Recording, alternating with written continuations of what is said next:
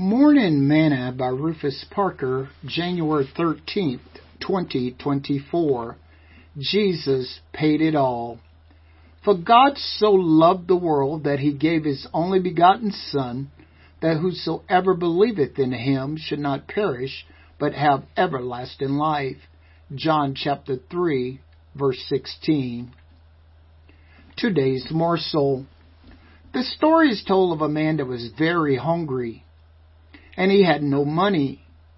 But he had heard a message at church that Jesus had paid it all. So he went into a restaurant and ordered a huge meal. The man dined well. When the waiter brought him the bill, the man wrote on the bill, already paid in full. Jesus paid it all. A little humor. I suggest that you do not try this. But then again, it might work since we walk by faith and not by sight.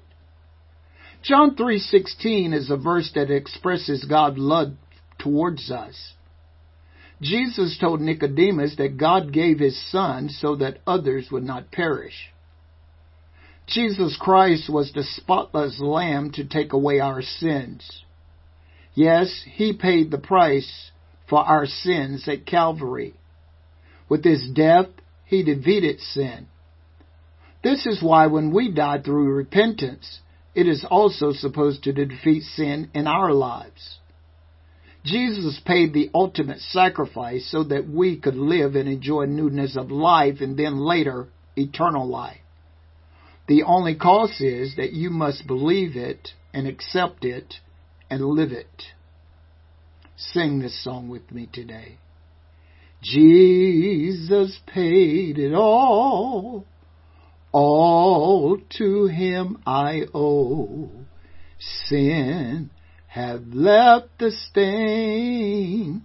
He washed it white as snow. Thoughts for today. For if we sin wilfully after we have received the knowledge of the truth, there remaineth no more sacrifice for sins. Hebrews chapter 12, 10 verse 26.